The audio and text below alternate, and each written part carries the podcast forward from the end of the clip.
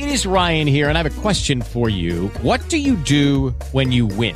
Like, are you a fist pumper? A woohooer, a hand clapper, a high fiver. I kind of like the high five, but if you want to hone in on those winning moves, check out Chumba Casino. At ChumbaCasino.com, choose from hundreds of social casino style games for your chance to redeem serious cash prizes. There are new game releases weekly, plus free daily bonuses. So don't wait. Start having the most fun ever at ChumbaCasino.com. No purchase necessary. VGW Group. Void were prohibited by law. See terms and conditions. 18 plus. Blog Talk Radio.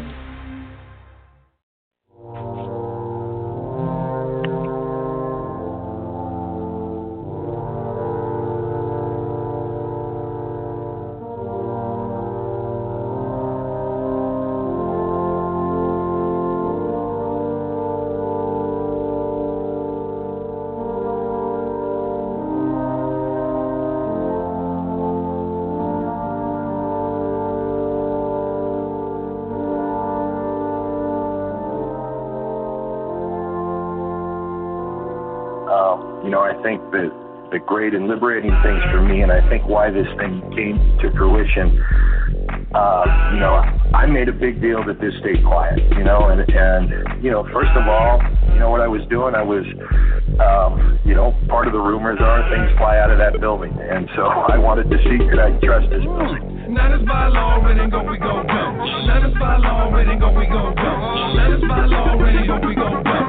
Now this by law, ready go, we go dumb.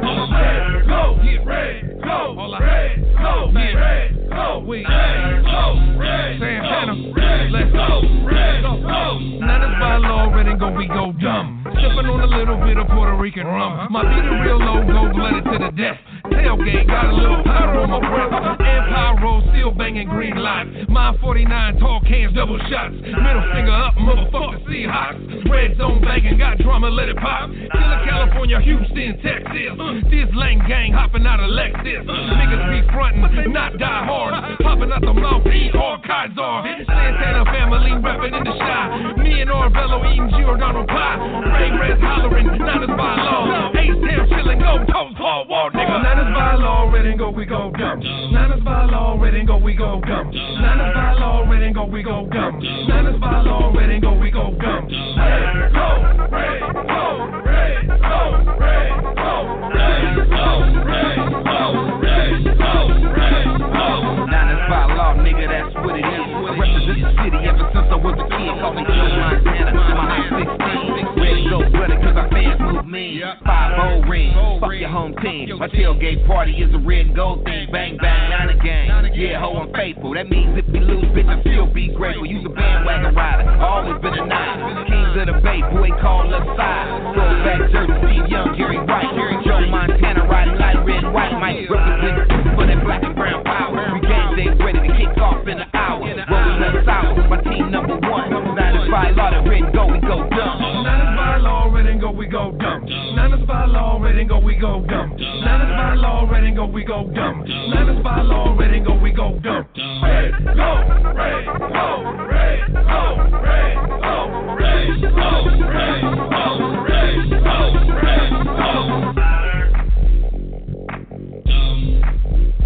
Uh, my interactions with Jed York is he's a guy who all he wants to do is win. Uh, he's tired of um, you know some str- you know strife and contention in the building. He wants harmony. Um, we can't beat around the bush. We got to get right to do I want to work for these people?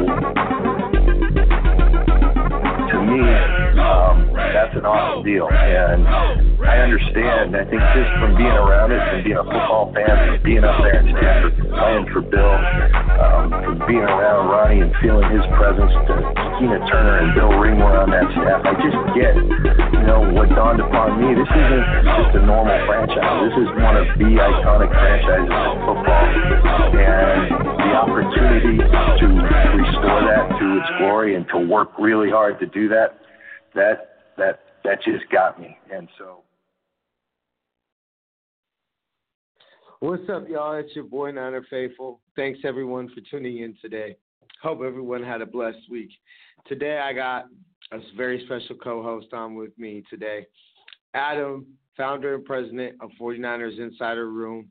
Uh, this man's awesome. You'll see him all over Twitter. it, it, it, it it's a really really great honor to have him on the show today. Also, we're going to go ahead and be reviewing the the Niners Colts uh, game, and also we're going to get a little bit of a 53 man projections going on, and also taking your calls and texts as well. The number to call in is 646 668 8467, and the number to text the show is 408 785 3015. But before we get started today, I have to remind everybody to go ahead and go to patreon.com forward slash Niner Faithful Radio and uh, see all the tool type of rewards we got going on. Just for as little as a dollar a month. I mean, the more you contribute, the the better the rewards. Plus, you get all the other rewards of, of the tiers. But it, it's a really awesome thing that we're doing to try to help raise funds for new equipment, for a mic, for you know some things to soundproof this room, or even a better room. Uh, so that's one of the ways that we're we're trying to get Niner Faithful Radio really really up and popping. Also, another way that we got going on is if you want to save on all ticket purchases, not just you know sports or Niners, just all ticket purchases, go to seatgiant.com, use the promo code Niner Faithful Radio, and you'll save as well as help the show out. That website again is seatgiant.com, and the promo code is Niner Faithful Radio. Also, Radio AFS has advertising packages for as little as $25 a month. Go ahead and email me at ninerfaithfulradio at gmail.com or message me on Facebook, Twitter, or Instagram for any details or questions. So we're not even going to go shoot around the bush or anything today. We're just going to go ahead and bring them on right away. Hey, Adam, what's up, bro? How you doing? Not too bad, my man. Thank you so much for having me on today. How you doing? Good, good, good. Like like I was just telling you in the green room, anytime you wake up a f- five-time champion is a good day, except February fourth when we wake up a six-time champion. For sure, for sure. Couldn't agree more.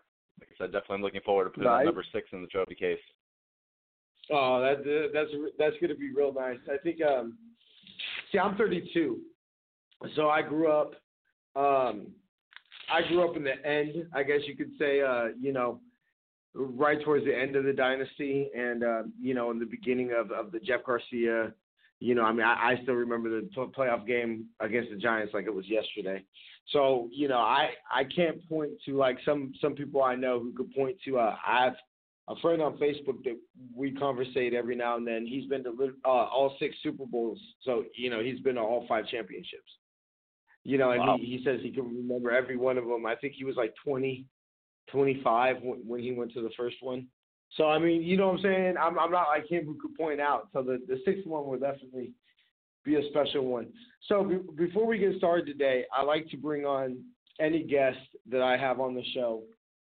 I like to get their story. I call it their faithful story. That that whether it was a, a moment, a game, a person in your life, what made you a Niner faithful? For sure. It's always great hearing some stories about uh someone in the past history and, you know, their uh you know, their partake in being a 49ers faithful member and uh yeah, it's always nice hearing some uh, good old fashioned, you know, traditional history type of stories as far as games and seasons go. Yeah, yeah. So, uh, what made you a Niner fan? Um, well, to be completely honest, kind of a funny take. So I was born in the States. My parents got divorced when I was about four, so I actually moved to Greece for about four years. So then when I came back, I was about nine. It was December of 1997. I got two older brothers. One of them's a Rams fan. The other one's a 49ers fan. And uh, obviously, it was quite an easy decision at the time to become uh, to become a 49ers fan. So uh, been a fan since then. And uh, yeah, you know, Steve Young, Jerry Rice, Garrison Hearst, and the boys made it quite easy for me to make that decision. Yeah, right. Like that sounds right about the. I mean, I, I've been a Niner fan since I was two, but it's funny because I'm from the Bay Area. You know, I grew up in San Jose. I grew up um, right behind. Actually, we have a bar. Like I was kind of telling you a little bit when we were messaging on Twitter. We have a bar here in San Jose Yeah. called Alex's 49er. And so I Right. literally grew up like the alley that separates the bar and my house. Like literally, there's just I literally grew up pretty much in the back of that bar. And so, um, but it's funny because I'm first generation Californian. So my mama's side of the family is all from Detroit. and my dad's side of the family is all from the south. And so my, my, my dad's side of the family aren't really too big, like you know, pro football fans. Like they're actually more into pro baseball. My mama's side of the fans are all Lions fans, except for my uncle. Uh, I have an uncle that's a um, uncle that's a Vikings fan, an uncle that's a Steelers fan, and my grandpa was a uh, is a Niner fan. And so it was actually my grandpa. Even though I'm from the Bay Area, I don't have that typical. Oh yeah, you know, my all my family are Niner fans. No, it was actually quite the opposite. I grew up in a house full of very little Niner fans. It was just me and my grandpa. And so, I mean, obviously, I had a lot of friends and, and you know classmates and everything that were Niner fans. But um, so okay, we were talking a little bit on on Twitter yesterday. I mean, um, I know that you said you're watching the game and, and kinging on the D line. Would would you feel comfortable saying that this is the best the D line's looked so far this this preseason? Uh, yeah, definitely so. And, you know, they picked up a little bit of steam in week two. Um, you know, once again, everyone wants to see those close calls or those close pressures. Um, obviously to end up becoming sacks, but uh, I saw some good things. Uh, once again, I mean, we we held them to a very low. I forgot the exact number. It was definitely in the lower twos. I want to say possibly 2.3 was, um, was the Colts' uh, rushing average. I have it right here. It's two point. Uh, wow. Uh, the running backs were uh, f- just five carry, five yards and eleven carries. So that's about yeah, it was like two point four.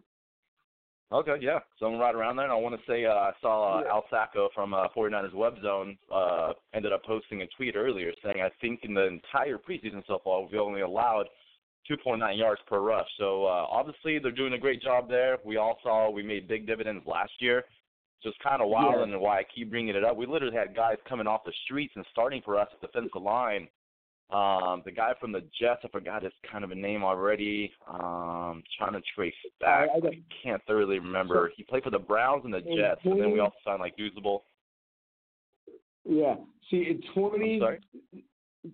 I see. The funny thing I found uh, that I realized is um, I was at that Bucks game when that player who literally was signed like maybe four days before the game went off for like 160 yards on us. Uh, I'm, I'm talking about in, in 2016. So Okay. the, the the run defense, I, I felt that was was it, it was obviously going to be better just because it was so bad in 2016. It couldn't possibly right. be that bad again. You you know, but um, I think that the big thing that I got from the, the one that stood out for me is because Luck scrambled for that 15 yarder, um, you know, on third and 13, you know, in, in the first half. Matter of fact, that was their lone touch, the, the starters for the Colts' lone touchdown drive. Luck scrambled for that 15 yarder on, on 13 and 3. But what I liked when I saw the defensive end, I saw consistent push.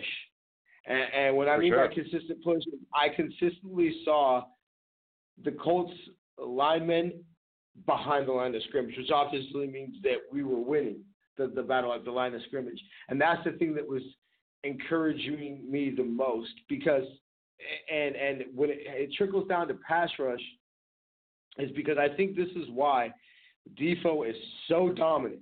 Like I mean, i- i- probably one of the best you know interior linemen in all in the whole league, but doesn't have the sack numbers. And I think this is what what was encouraging. I found for the Colts game was because if we get that push up front, all the quarterback's going to do is, is sidestep to to either side. You know, if if For we sure. don't have the edge, but when you saw the edge pressure getting there, and and the pocket collapsing, that's when I think that that we're going to be able to use Defoe and, and Sheldon Day. I mean, I saw an article from um, I want to say it was Niner Web Zone. I could be wrong on it, but it was talking about the possibility of of you know Robert Saleh's mantra of getting the best eleven on the field is For sure. clearly Sheldon Day. Clearly, Sheldon Day is one of our best defensive linemen. I, I think that if it wasn't for DeForest Buckner, he would be a starter. And so what he he proposed is putting Buckner on the edge. So you, so you would have essentially Defoe as as our Leo. You would have Sheldon Day as our three tech. Solomon Thomas kicks into to um, one tech, and then you have Attaochu or Pita T or Cassius Marsh coming on off of the uh, the strong side. Essentially, what would replace our sign backer. And so, the the, the two encouraging things Without being I base saw and nickel, sorry to interrupt you. Uh, that, that nickel. So this is be strictly? Okay, pass rushing. Yeah, this is this, which I mean, let's be all in all actuality, nickel's the new base essentially. For you sure. know, I mean, you- know, nickel's the new base. I think it's what like seventy four percent of the time last year teams were in nickel. So Um, yeah. and, and I mean, this would it this would it be the, uh, the way that they were explaining it is this isn't your third and one. This isn't your this is your third and and seven plus. You know that you're they're running. There's no way in hell they're passing. I mean, I mean they're Right. passing. There's no way in hell they're running. This is clearly get after the quarterback. Our uh, NASCAR package, for lack of a better word. Yeah. So I'll get your opinion on this. Is, is that um one second is I think what the concern I have of I'm I'm coming up with an article for Nothing But Niners. I'll probably write it tomorrow. I'm coming up with an article that's going to say, okay, fine, you know, Attaochu looked good. I think Attaochu looked good. Um, Arik Ar- Armstead looked good. I mean, he, I don't think his talent has ever been Arik Armstead's issue. I think it's been his health. You know, I, I think we can. He's right where he him and needs to be, in my opinion. yeah, his talent is, is clear. I mean, and Joe Staley year and after also year more so positioning as well, that left end spot. Yeah, exactly, exactly. And so my thing about it is, is I want to see the consistent. And while I think everybody's very encouraged by what we've seen from Attaochu, by what we've seen from Solomon Thomas balled out, you know, and, and Solomon Thomas was even looking good before he got hurt in the Dallas game. I actually, um, Oh yeah. I was sitting with um, one of my 408 Empire um, sisters. I was sitting. She was nice enough to bring me to the game, and instantly, right off the snap of, of that sack that he got with Julian Taylor, um, or not, um, it was Sol- yeah, it was Solomon Thomas and Julian Taylor. Right off the bat, I said Solomon's looking like a beast. I said I he, he whatever he did in the offseason, he needs to he he needs to do. And so while I'm encouraged by what I saw yesterday, and I think what needs to be noted is this: what we saw yesterday was our real D line. You know, um, with with Armstead making his debut, Solomon Thomas essentially making his de- debut minus what four snaps against Dallas.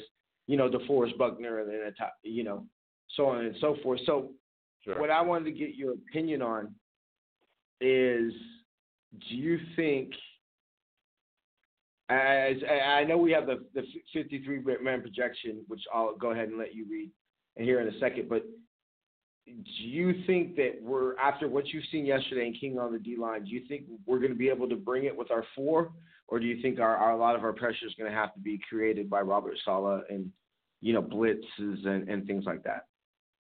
Gotcha. Great question. Um, see, this is a year in year two where I think you start adding a little diversity. Um, you know, it's been noted with Chris Kiffin, and you know he can add a little Mhm. complexity to the system. So you know we're still going to be a base cover three team, but I I really do not know what to expect, and it's kind of exciting in terms of you know are we just going to go with sim- the simple four man rush and just hope that it gets there? Um, you know what I was going to say earlier, we we do have guys who can win those one-on-one battles, and we've had multiple guys to get that push. You know, from uh, you know if you want to talk more so base, Armstead, Thomas, Buckner. You know, and then you can go to I think I think Earl Mitchell's a good penetrator. Um, you know, Mhm. I know he's not too not too fun. You know, around the the 49ers headquarters these days, it seems like as far as the fans go. But he's I think he still does a solid job. But don't get me wrong, Sheldon Day and D.J. Jones have both been coming on very strong, and I'm just very happy just to have the depth overall. Um, but back back on point as far as you know, if we're going to create more blitzes and all that, I, I really do not know. What I do know is, and what I'm hoping for, I do think we can be able to get some good pressure, and I think with good coverage, obviously that's going to come down to Sherman being a very important part of that. Adrian Colbert as well, obviously being you know the center fielder, quote unquote, of the secondary. Um, you know, if you see- see Fred and Foster flying around in the nickel as the linebackers, I really do believe, um, and it's no surprise that we're probably going to we're probably going to be trying to generate most of our pressure from the inside.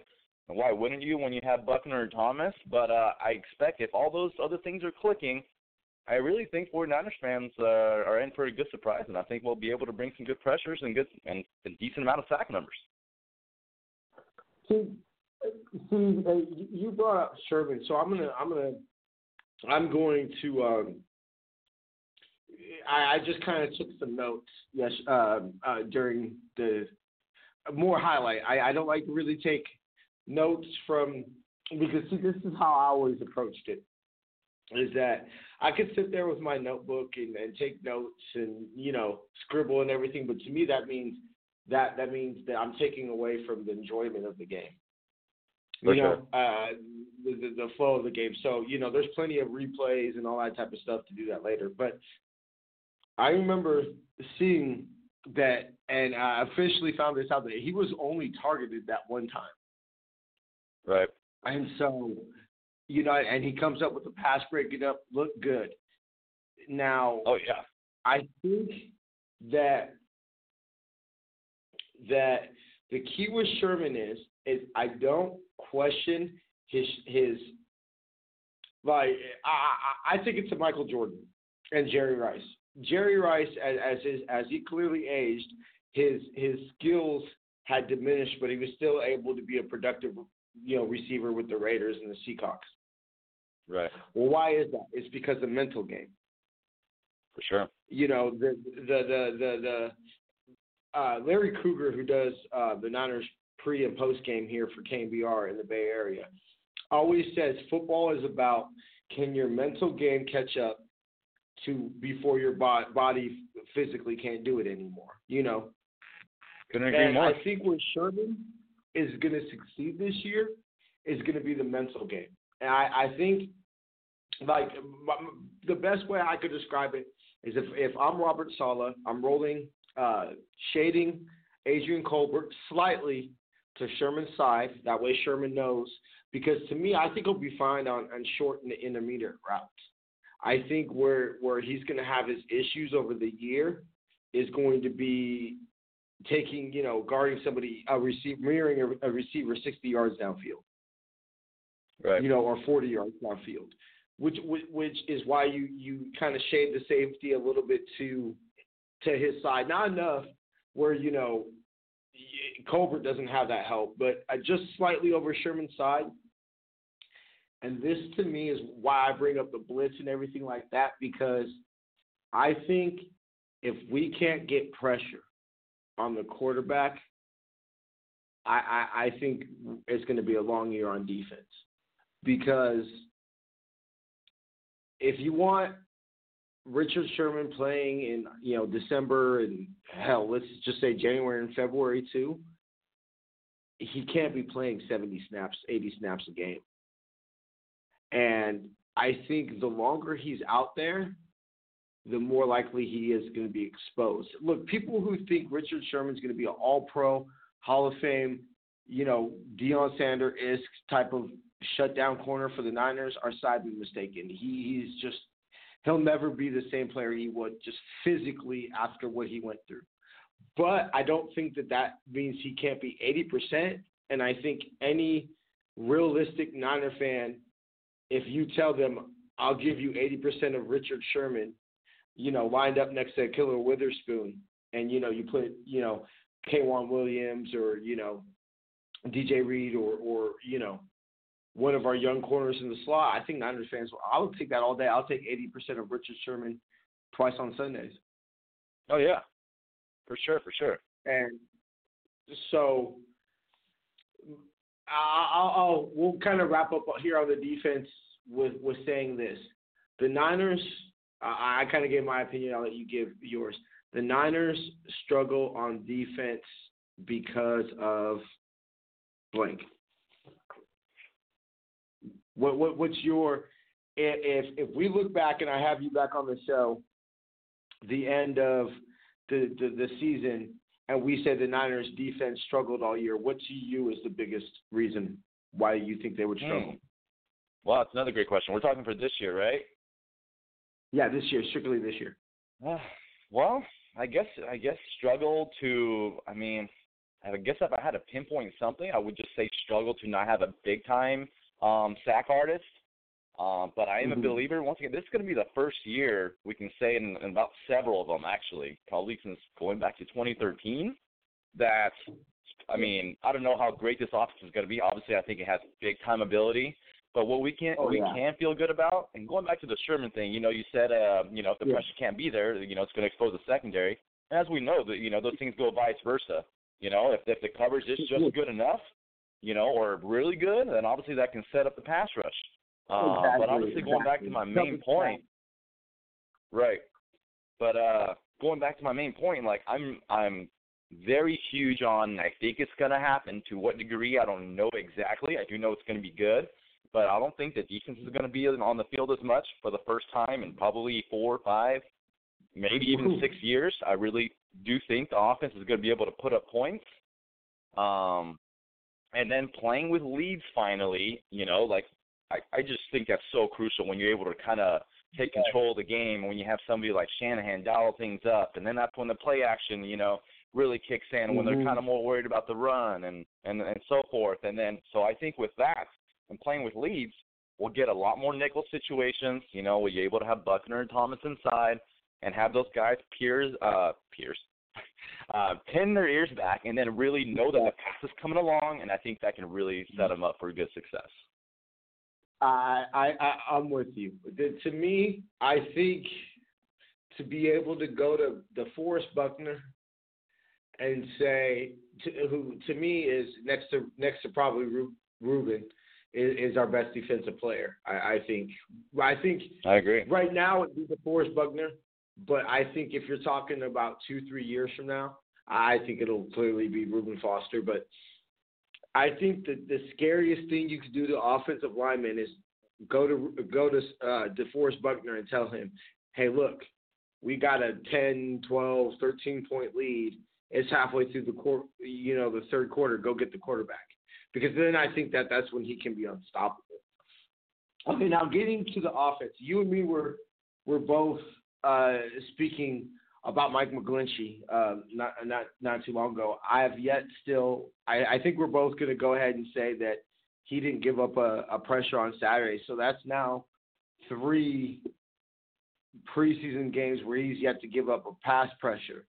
I mean, to me, for somebody whose knock coming out of Notre Dame was his pass protection, to me that's that's Uh, man, I want to do jumpy Jackson backflips. The fact that he hasn't given up a pass pressure. Home run. I, I don't Home run know. so far. So far, I mean, and it's now it was 26 snaps at before Saturday. I don't know. Like I said, this is one of the things I was trying to tell you when I said, you know, stats in the preseason are shit because you know Right. normally by now I've had the Niners snap. Uh, I get the snap printouts, you know, so I've had exactly how many snaps we've had. I've, you know, what I'm saying, so I can right. let's just say it's pretty close, probably to about 30 to 40, well, definitely over 30. Probably pretty close Yeah, to probably 40 around pass snaps. Hasn't given up a pressure. Joe Staley looks Joe Staley. I mean, you know what you're going to get from Joe. Weston Richburg, I think it took him a little bit to adjust and come back. I think he struggled against Houston. Uh, he he struggled against Dallas. He had his best game, but I wouldn't say a uh, you know one of the highest paid centers in football game. Although the one thing I like about Weston Richburg, and I think that those those penalties that have came from him is he's aggressive, For sure. And I think And I guess think the that, NFL that came that- out. Go ahead. I'm sorry. Go you know go ahead. Oh, I was just simply going to say, I guess the NFL came out and they said, I guess uh, on the play he got the extra flag, um, you know, for pretty much arguing with the ref. I guess the NFL came out and said that should not have been a flag, so he kind of was in the right to be so pissed off. Okay. Okay. Well then, yeah. So then, no, I, I'm not. I'm not mad, and and I want my offensive lineman. I want my look, and I think that what people don't understand, especially that I have a lot of listeners who, you know, my show's listened to all, all around the world, which is dope as fuck. I really love it. Um, Like, yeah. but I think if, if, you know, so I literally I've talked to I, I've talked to a, a person who listens to my show in Germany, and you know he's never even been to a f- football game. Period. Like you know, not even like high school, nothing. So I told him, I said, look, what you gotta understand is if you a have been played offensive and defensive line in high school, and have had been to many many NFL games, you really got to understand how nasty it really is in the in the trenches. You know, these are if if you're looking for your center to be a nice, sweet, cuddly teddy bear, he's probably not going to last long. Right. You know, I remember I was lucky enough to meet Jeremy Newberry the day Jeff Garcia Oh, my God. had his number in the um Jeff Garcia had his number put in the Ring of Honor at San Jose State. I happened to uh my group home owner was an alumni of San Jose State and knew Fitz Hill who was the football coach. So and a couple of our group home staff were on the football team. So we got to eat with the football team. We got to we got to do all sorts of shit with the football team. Anyway, uh, Nice. luckily we were we were pretty we had pretty good seats. I, I probably somewhere around the 50, 40 yard line for that Sure. particular game. And you know we got to see Jeff Garcia's number put in the San Jose State Hall of Fame, and I, I was lucky enough that Jeremy Newberry happened to hear me when I, I was because it was him, uh, Der- I think it was him, Derrick Deese, and Roy Brown. I want to say I can't remember, but I remember it was him, definitely him. So I'm like Nice. just yelling, trying to get their attention and everything like that. And Jeremy happened to come over. And I was like, Mr. Newberry, I was like, you know, you're one of my favorite players. And he's like, thanks, man. I really appreciate it. I took out my wallet. And he, he signed my nine, is you know, he signed my Niner wallet for me and everything like that. And I was like, hey, bro. I was like, fuck the yams. He's like that, and I was like, and he laughed. He looked at me. He goes, oh, don't trip, bro. We gonna get in that ass next time. I was like, for sure, I like that. He's like, all right, bro. And he's like, take care. And I was like, for sure. I was like, hey. And I was like, what? I was like, punch him in the mouth for me. He's like, don't trip. I got you. Right? And it was so funny because you could tell he was just, you could tell he was just a badass. Would like drop the gloves, fight like, you know what I'm saying? Like he was a Oh yeah. and that's what, right then and right there, I realized it's it's it's war in the trenches. Like For sure. I would not want to play against Jeremy Newberry, bro. Like that's not cool. Oh my god. That I remember when I was like in middle school and seeing his picture on Madden, he looked mean. I know, right? I mean, to me, to me, what what what? If you ask me, who I have an article on Sports Elite, I'll go ahead and, and shoot the link link to you. Uh, I would like to know your opinion right. on it. Um, it it's uh, top ten Niner O linemen that have played in my lifetime.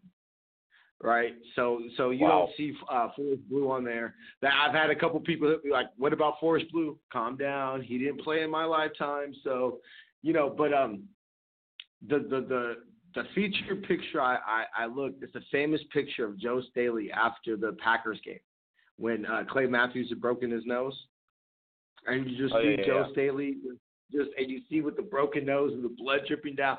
To me, that's like if you could pick any image that would portray an offensive lineman, that's that image. You know, like this man just got his nose broken, and you know, I don't even like literally he just put a band-aid over it and was like, "Let's go." So, but anyway, Right. Just like but um, so offensive side of the uh, first of all, uh, your opinion on, on McGlinchey. I, we kind of got a little derailed, but uh, I agree with your I take. You need a that- nasty center. yeah, yeah, yeah. So um, O line, we all clearly noticed that the the, the O line had had broke uh, obviously run blocked very more. Now I'm curious to know. I- I've I've discussed this with a couple people. Do you think it was more the O lineman, or do you think it was the urgency that uh, Alfred Morris ran with? Uh, I Or would a little definitely bit of say both. it's a little more of the offensive lineman. Um, Morris, you know, looking back on highlights, he did uh he did ended up making some great calls, some good cuts. You know, obviously he's a savvy veteran, knows kind of set up things a little bit. Uh, but it was definitely more so on the offensive line, in my own personal opinion. They came out with it. Mhm. I mean, you hit the nail. I mean, you hit the nail on it right there. As far as coming out with a sense of urgency. I mean, I could just already picture Shanahan in the locker room before the game. Like, this is what we need to get done. You know, if we want to be ready for the Vikings week one, we can't be messing around anymore. Not that they were messing around, but we really need to get things on track and on point. And I think they did a really great job right from the get go, opening up huge holes, which made me think about right away. God, I wish to see either Jet or Breida running through the same holes that Morris got. Um, with their wiggle and explosiveness that they've got, but uh, I really love what I saw like you said, as far as like Richburg and you know just coming on, like you know as, as far as as a free agent. But you know we're playing. There's three new starters on the offensive line. Um, you know, and Lincoln was brought out last minute so last year. So I mean, I'm sorry. I, I I think that gets so overlooked when when when oh big time you you you take and you look at the positions you look at the positions that are getting replaced okay center which they always say is the quarterback of the offensive line. Okay, right For tackle, sure. which is yeah, that's not as important as left tackle. You know, be uh, not as important as as, as left tackle because you know Jimmy can see the pre- essentially the pressure, but still, I mean, you're you're. Hey, that's why Trent Brown got traded. All, well, yeah, I mean, clearly Trent Brown wasn't traded for for this year. Trent Brown was traded for next year and the years after. You know, they they figured, Sure. do we want to give this man who has weight problems, uh, you know, left tackle money, or would we rather just draft him, you know, draft a tackle and get him on a rookie contract for four years? But I it was also for his you scheme know, fit and you know running the ball more, screens and play actions and those kind of things. It, it, it clears Shanahan prefers the the Bill Walsh esque lineman, the the lighter, more athletic lineman, which obviously Trent Brown with weight problems that that doesn't. You, I Yeah. I think the thing I like about Kyle Shanahan to, to get off of track a little bit, the thing I love about Kyle Shanahan and, and why I think that we've had such success and and I mean you could look at the rosters or, or let's just stick to the draft picks and I, I'm Joe Williams would be the only one that you would you would question on whether they, why they picked him. I mean Joe Williams would be the only one. Every other pick you could see why. Sure. And I think Right. the the biggest difference between Lynchahan and Trent Baalke is Baalke fell in love with measurables and he fell in love with athleticism and you know production. Kyle Shanahan falls in love with players, particularly on the offensive side of the ball, because he's like, I know they fit my system. Look at Trent. Trent Taylor would have not been a Baalke pick. Why wouldn't have Trent Taylor been a Baalke pick? Because he didn't have the measurables. Right. But you see Kyle Shanahan say, hey, look, I don't care that he ran a slow 40. I don't care that he's 5'8. He has exactly what I need, which is a short area quickness. You For know, sure. and I, I think that's the success. And so Shanahan, more importantly than identifying your ability, or just as important, I should say, of identifying your ability to fit, it's also important to see non-fits. And I think that's just important to, to, to sit there and say, yeah, McGlinchey's is a skill and talent, and I love the fact that he can say, yes, Mike McGlinchey's a fit for my system. But it's just as good an ability and just as important to say, you know what? I know Trent Brown's not a fit for my system. He's from all I heard, he's the talk of Patriots camp, and they're talking he's moving to left tackle, and it's going to be wonderful and marvelous. Man, Trent Brown's a Gator. I'm a Florida Gator fan. My daddy went to the University of Florida. I, nobody wants Trent Taylor to, or Trent Brown to succeed more than I do Right. but he clearly wasn't a fit for Kyle Hand's system. Uh, to get on Right. real quick, I, I think credit. I, I, I'm I'm curious to see if you saw what I saw, but I think credit is due to jo- Joshua Garnett. I Oh am going to come here on on live radio and say I thought he was gone. I thought there was no. I- sh- there was everyone almost thought he was. he was. Huh? I think everyone almost thought he was gone. You know. I thought it was, especially when he came out with the knee injury, and Shanahan kind of seemed to be calling him out, kind of like a, hey, you know, you can't make the club if you're in the tub type of thing. I, I thought, oh, he's gone. They're going to trade him. You know, the, I mean, you saw how quickly they got rid of Eli Harold. You know what I'm saying? They essentially, they essentially, they essentially told the told the Lions, you can have Eli Harold for a pack of gum. I mean, in football, in football Hey, that could be a future starter in seventh round 2020, huh? So they essentially said, "Hey, we're not going to get something for the 2019 draft. No, we'll wait for two more drafts and have a conditional seventh round pick, which I believe the condition is he has to be on the 53 man roster. So essentially, they basically could have gave Eli Harold away for free. So they, they clearly don't have a problem moving on with Baalke players. I thought he Sure. was going to be done. Joshua Garnett has came out like a man whose livelihood is, is at stake. And it, it, that's fine, you know, awesome, and that's great. You know, uh, consistency, which you know we'll, we'll, all say this and everything, and by all means, if For I sure. think he starts day one, I don't think that that means he he's locked in as our starter for the whole year. By all means, neither. um, no. I, I actually personally, I'm of the choice that person is probably going to be given I see. I'm I'm skeptical on person because I think in an ideal world you would want person to start, but if they start Garnett, I think that's strictly because they don't want a person to get hurt because they want the versatility of being able to have guard and center. So you're saying they might give up a little overall talent in order to have him as a reserve? Like now if, if if basically like I'm not saying if, if if clearly person's the better guard, you know, like Sure. should be the starter, then clearly he will be the starter. I'm not by all means saying that.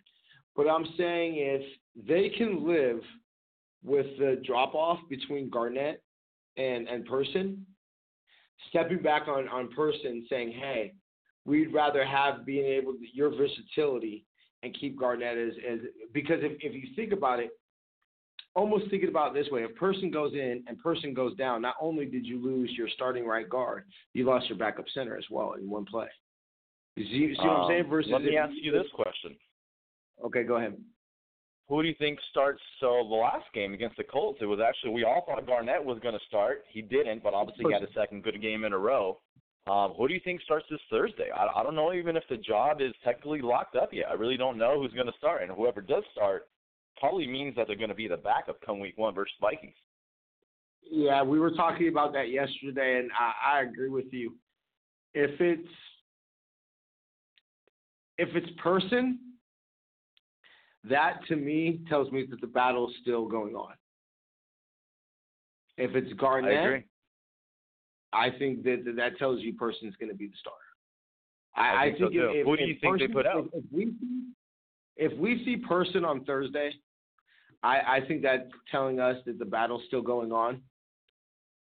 I would hope not. I would hope that we would have an idea by the press conference. I believe Sha- Shanahan's next press conference is today or tomorrow.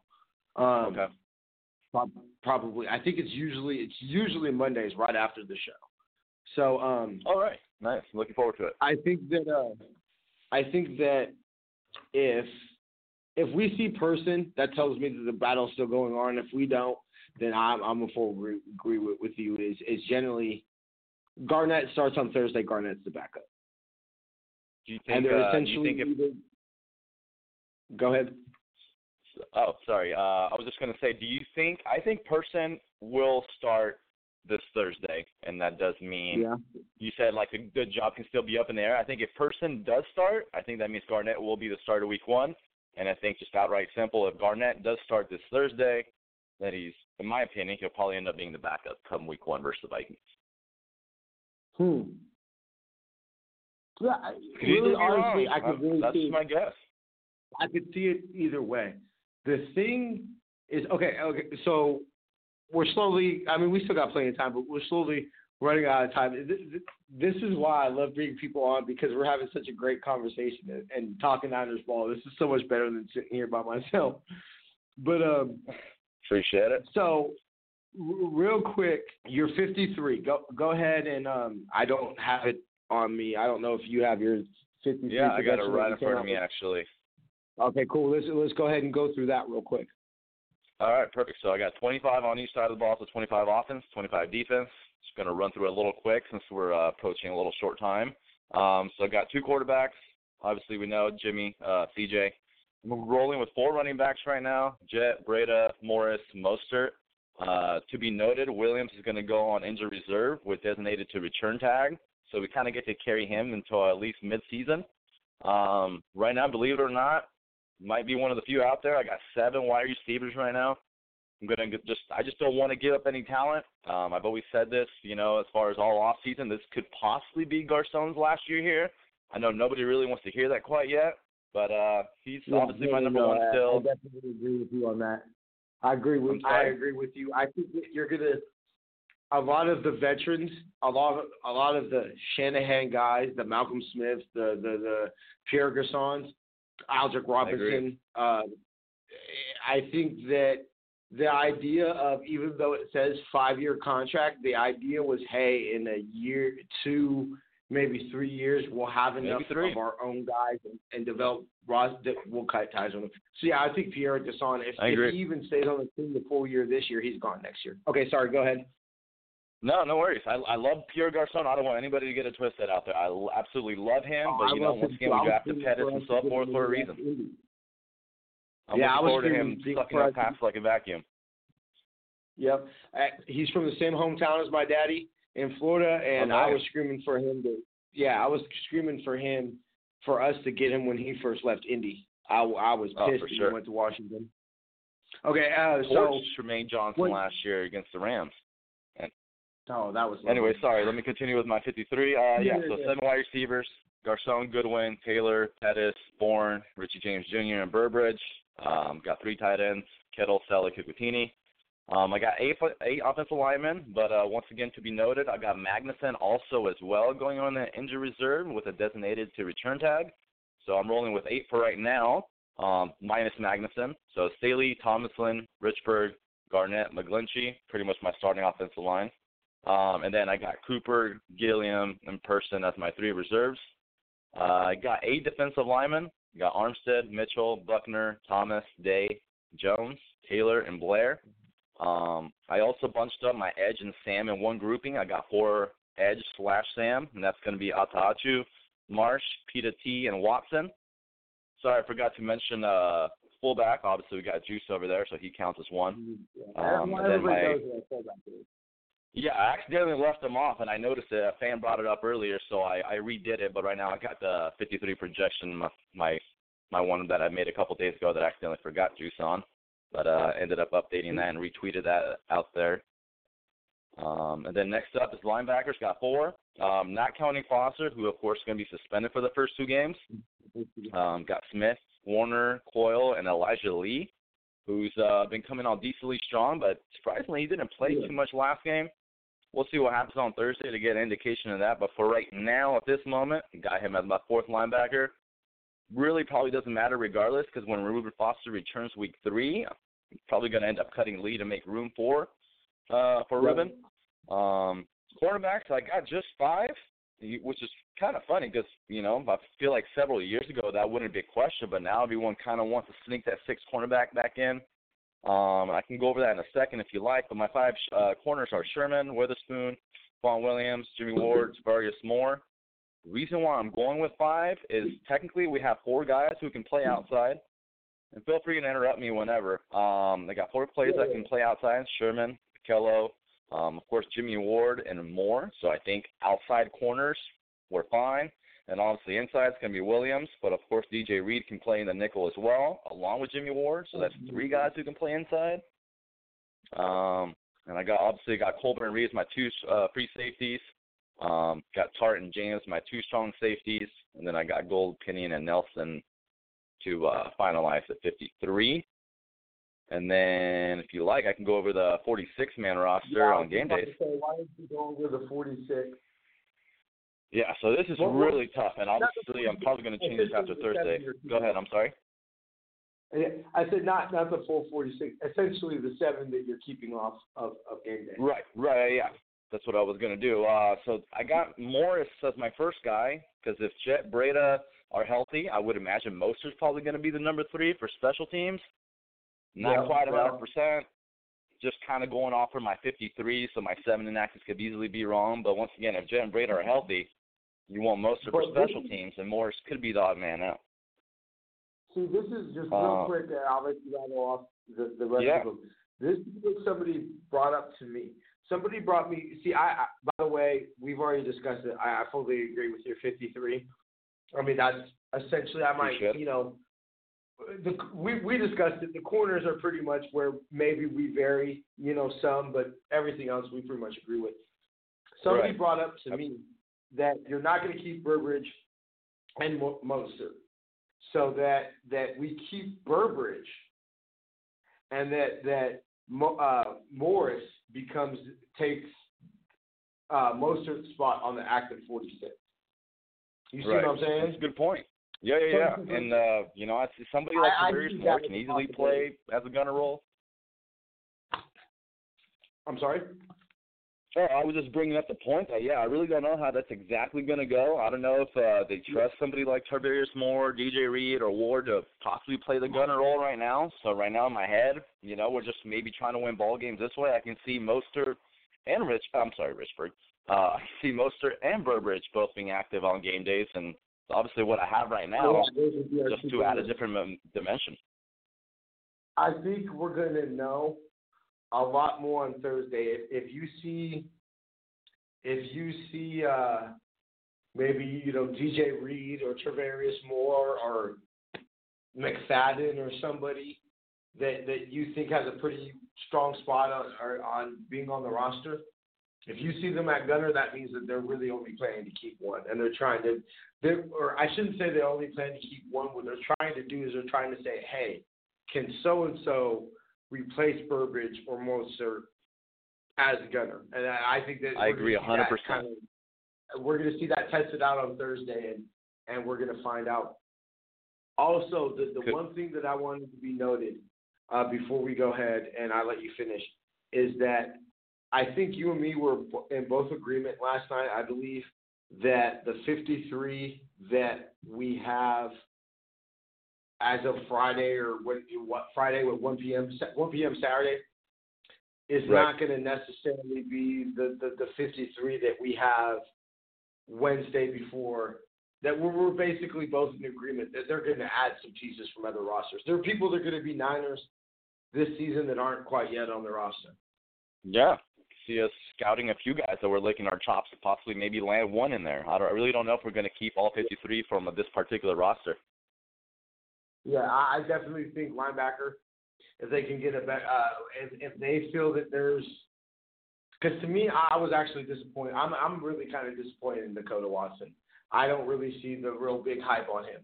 I think he looked extremely slow uh, against. Um, uh, he lost containment. I believe it was against um, um, Borset. Uh, I believe that um, it was him that lost containment when he ran it down our throats and and he he just was clearly you could tell that he was just a step too, uh, slower than everybody else. So I think that honestly we, we would.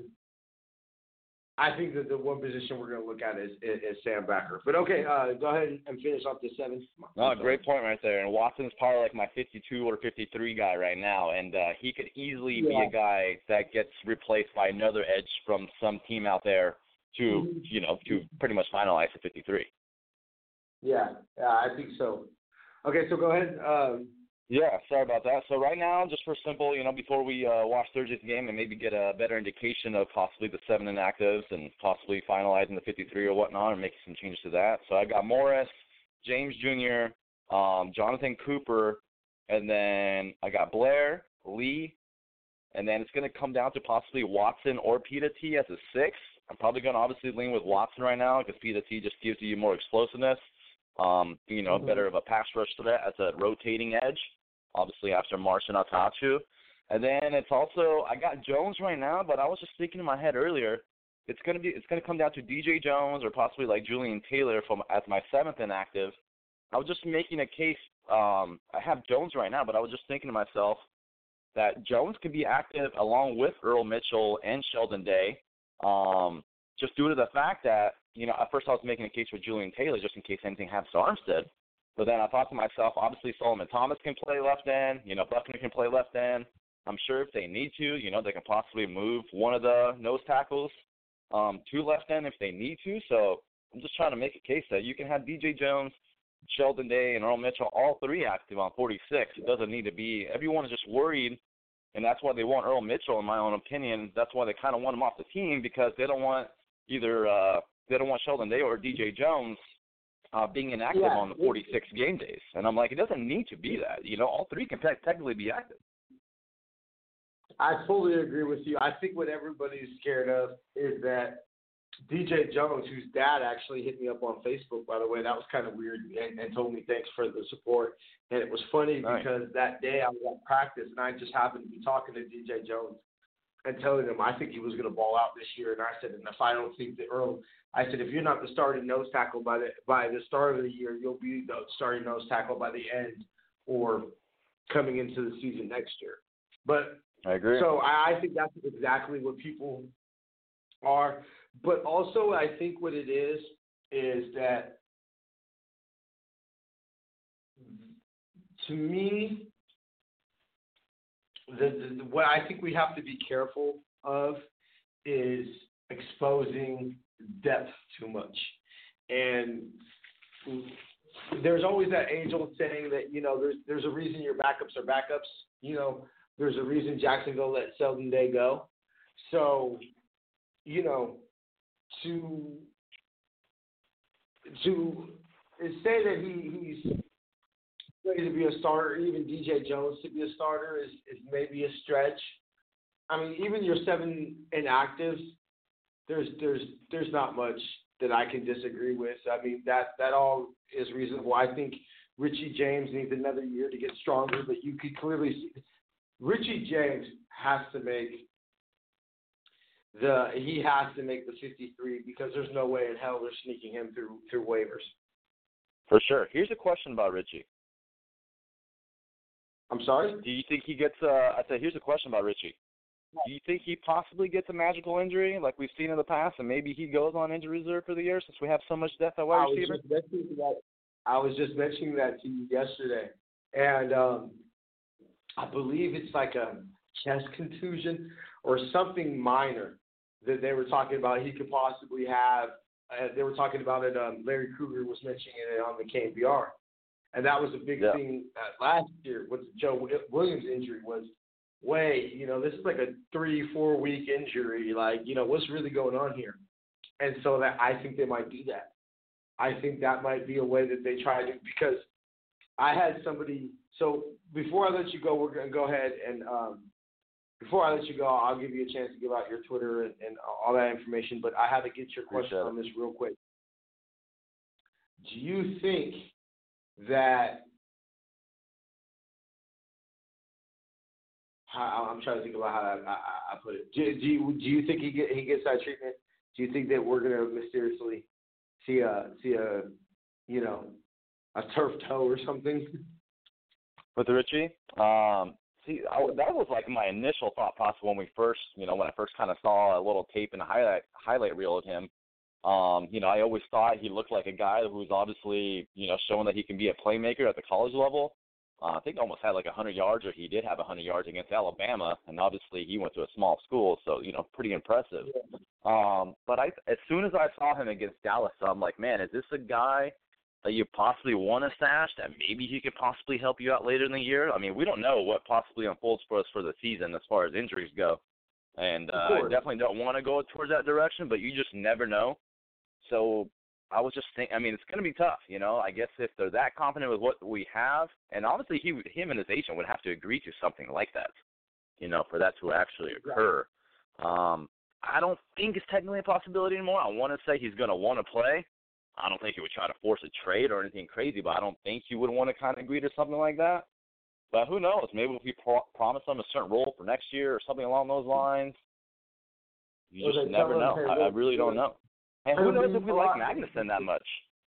Maybe Magnuson is a guy that we just outright release, and uh, you know maybe Richie James Jr. could be that second candidate to return um, off the IR type of thing.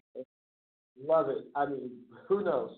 And I think that's for people like yourself who and me who cover the Niners and are, are Niner fans is essentially Saturday is a party day. Like Saturday is is yeah, you know, preseason's always cool to cover and write about, but Saturday is right when it kicks off for us because now it's like, okay, now we know.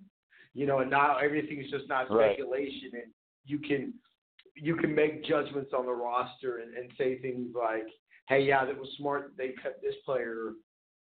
Uh, my my my For thing sure. about it is, I, the thing I'm really looking forward to is, is, for lack of a better word, I'll say this year's Jeremy Kerley. I, I had going into last year, I had no idea that they were going to cut Jeremy Kerley. I thought Jeremy it was a done done and Jeremy Kerley was going to be on this roster, and then all of a sudden they just cut Jeremy Kerley. It's like, hold on, wait a second.